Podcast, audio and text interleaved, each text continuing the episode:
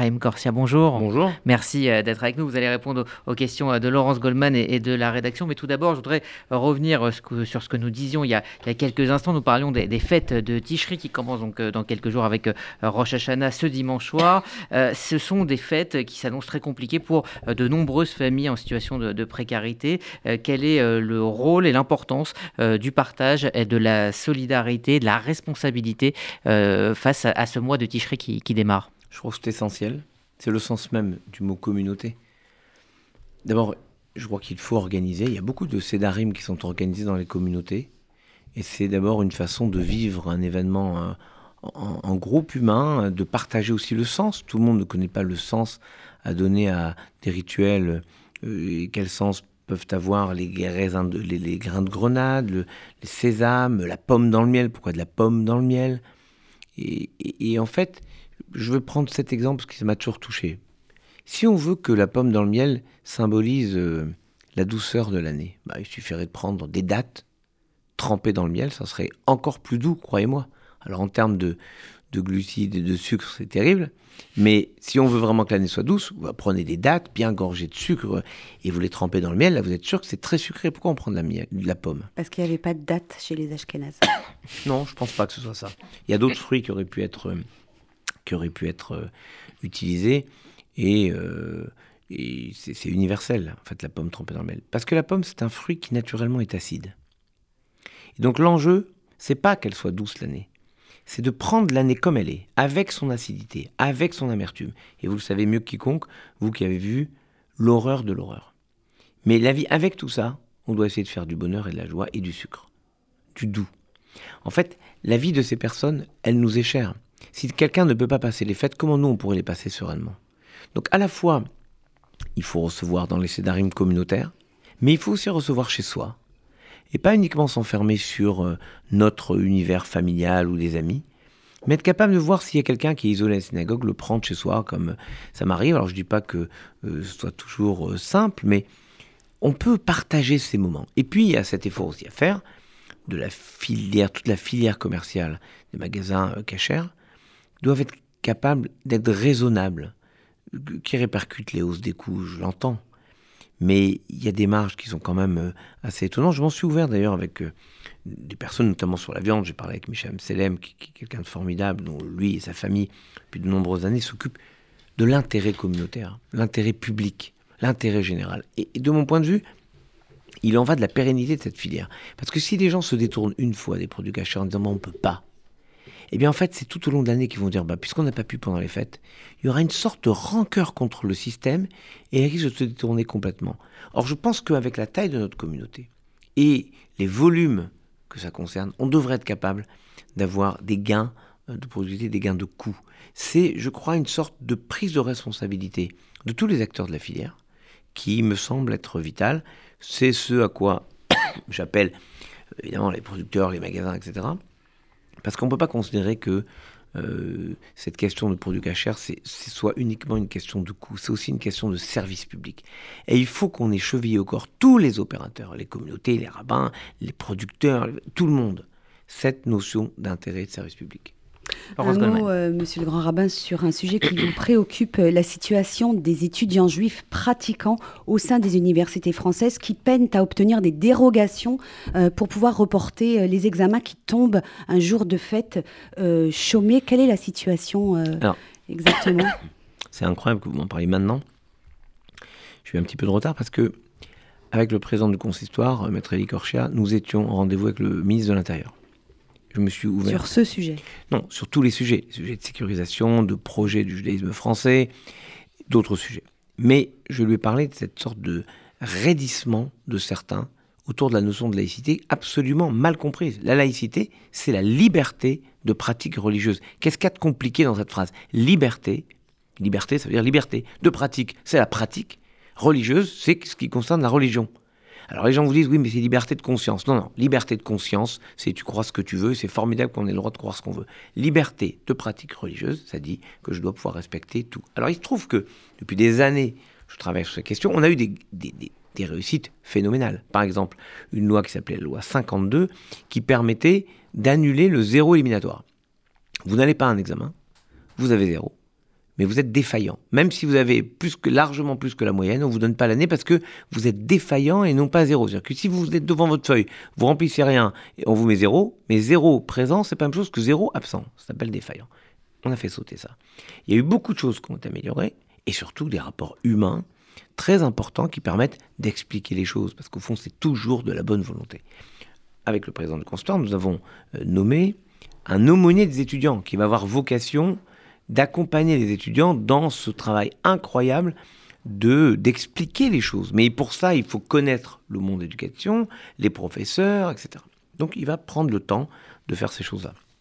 Cette année, c'est terrible à cause du séquençage lundi, mardi, puis mercredi, enfin lundi, mardi Rosh Hashanah, puis le mercredi pour Kippour, puis lundi, mardi pour Sukkot, puis lundi, mardi Shminat Salat Simrat Torah. C'est terrible. Et je le vois avec mes enfants également.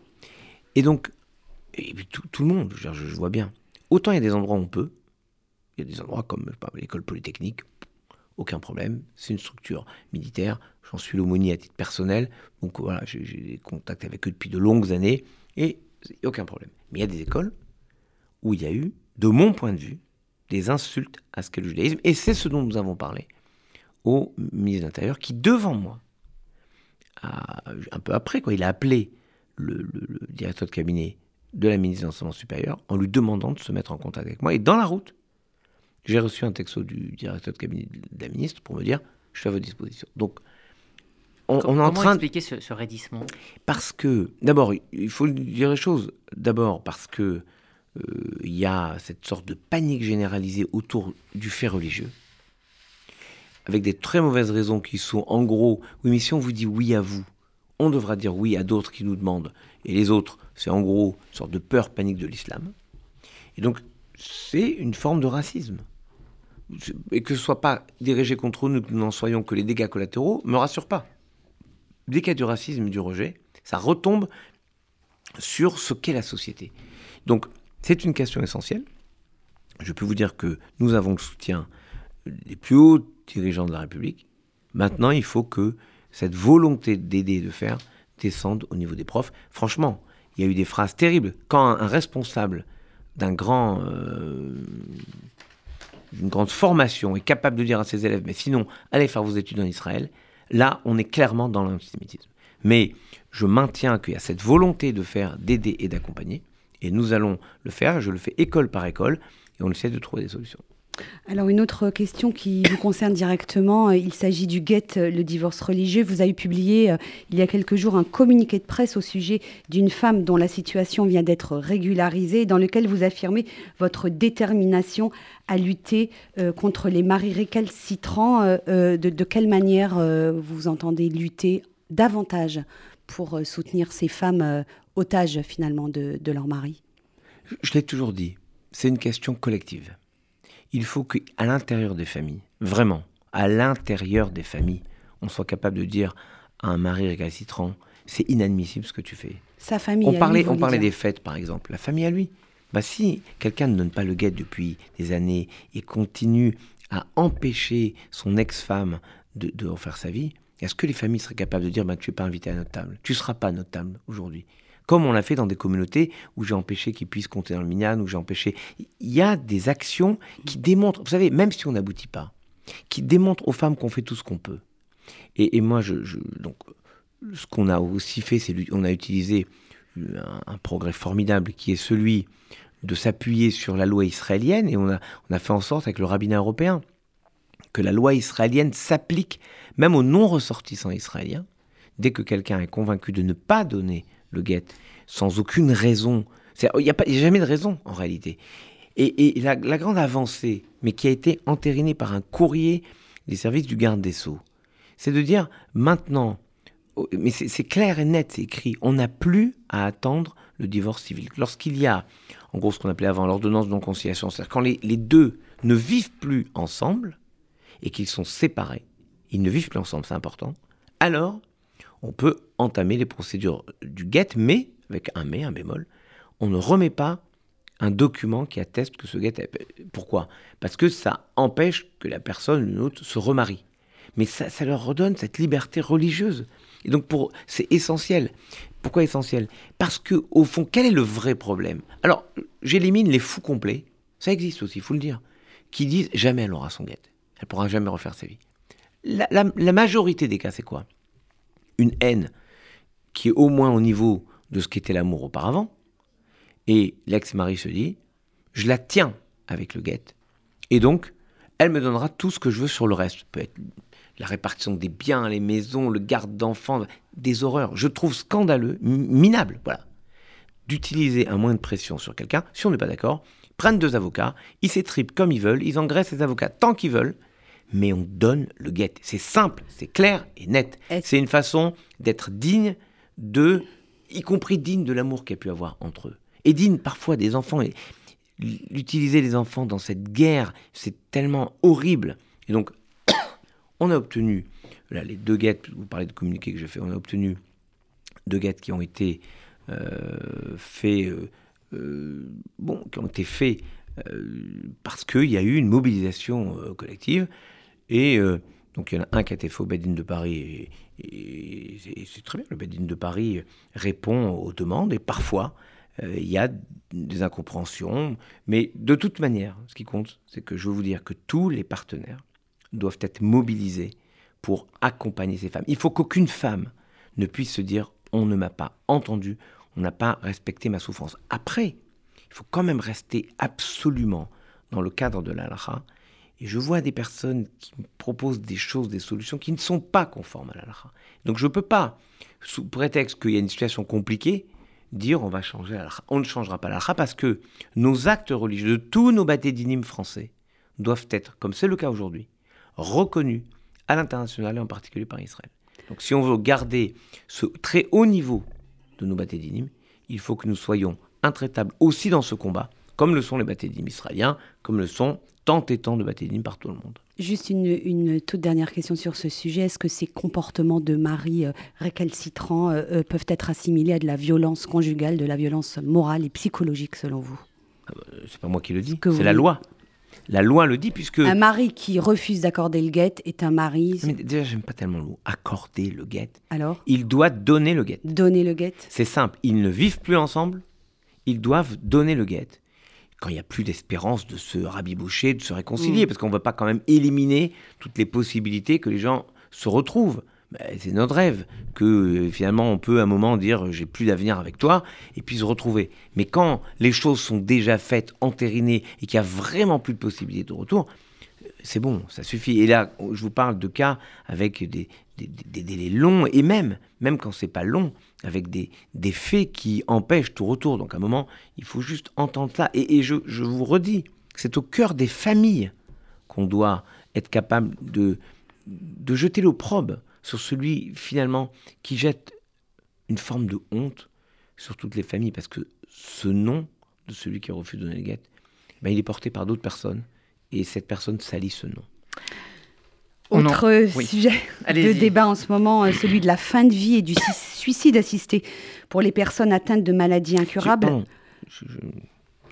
Oui. Vous croyez que ça amuse des femmes d'aller livrer leur vie à la radio, dans les médias?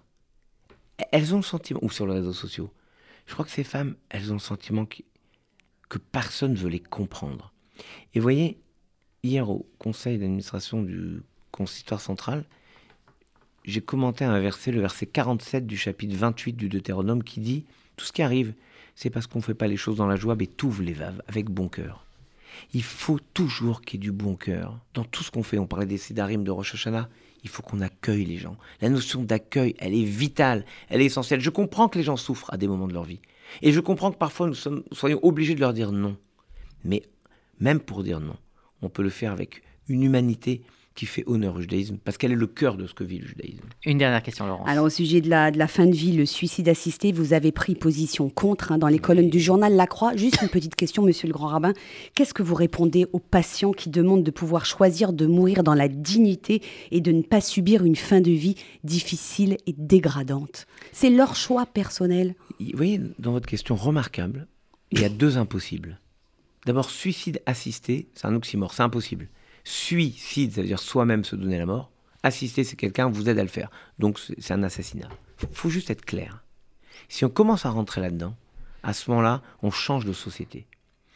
Et puis, l'autre partie, mourir dans la dignité. mais il faut vivre dans la dignité.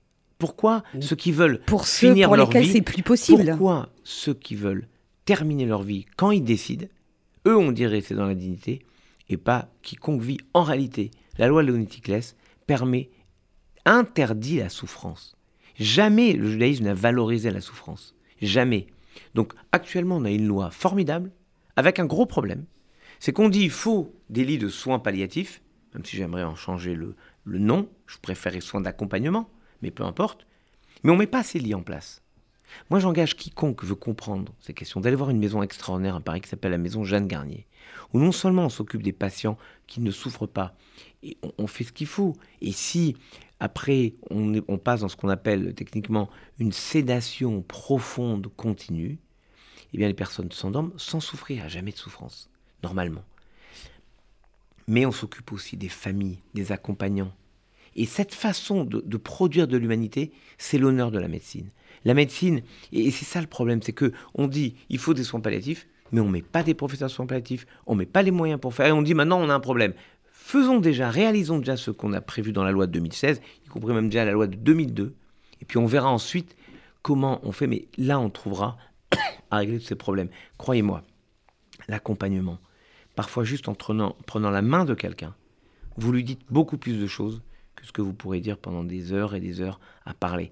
Et c'est ces moments-là qu'on veut protéger dans les familles. Et ne pas s'arroger un droit, et je vous dis même pas religieusement, même si moi, mon, mon- sentiment est religieux. Mais je crois que ce qui est essentiel, c'est cette capacité à produire encore et toujours de l'humanité. C'est peut-être ça l'apport du judaïsme dans la société aujourd'hui à tout point de vue.